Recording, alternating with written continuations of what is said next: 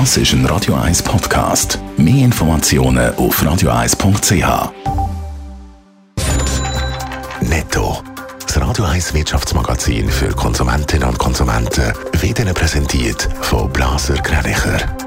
Wir beraten und unterstützen Sie bei der Bewertung und dem Verkauf von Ihrer Liegenschaft. blasergreinicher.ch Adrian Sutter. Wenn Firmen gegen die Lohngleichheit verstoßen, soll es künftig gebüßt werden. Das will der Nationalrat. Bussen soll es geben, wenn eine Firma zum Beispiel Frauen schlechter zahlt als Männer für die gleiche Arbeit. Das Geschäft geht jetzt noch in den Ständerat. Beim Hackerangriff auf die NZZ Mediengruppe sind auch Daten von Blickleserinnen und Lesern gestohlen worden. Auch Daten von Abonnenten von den Tamedia-Zeitungen sind betroffen, wie die beiden Medienhäuser mitteilt haben.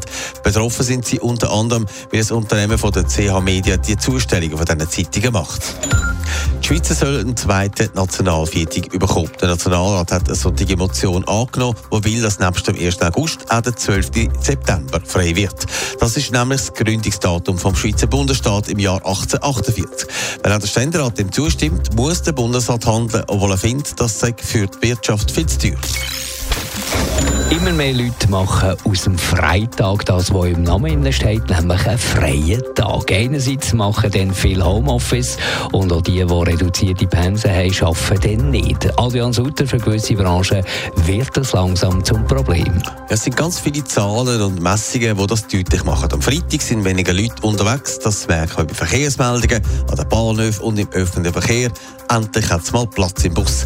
Die Tage zeigen zum Beispiel auch Zahlen vom Fuß- und Veloverkehr in der Stadt Zürich, wo am Freitag nochmal tiefer ist als am Montag. Und beide Tage sind deutlich hinter den restlichen Wochentagen. Für gewisse Branchen, wie der ÖV, aber auch Betriebe von Minsen zum Beispiel, die müssen jetzt umplanen. Was planen die denn um oder wo liegt das Problem? Ja, aber sie können natürlich Personal sparen, wenn weniger Leute ihr Angebot nutzen. Bei der VBZ will man nichts ändern in Zürich, aber zum Beispiel bei Bärmobil. Dort stellt man um. Am Freitag fährt zum Beispiel das wichtige Zehnertram nicht mehr im 2, sondern im 3-Minuten-Takt. So kann Personal gespart werden. Die Mensenbetreiber wie der SV Service oder auch ZTV denken auch um. Weil bei ihnen am Freitag deutlich weniger Menü gegessen werden, reduzieren sie an gewissen Orten das Angebot. Das heisst, da gibt es dann zum Beispiel nur noch ein Menü statt mehrere zur Auswahl. Netto. Das Radio 1 Wirtschaftsmagazin für Konsumentinnen und Konsumenten.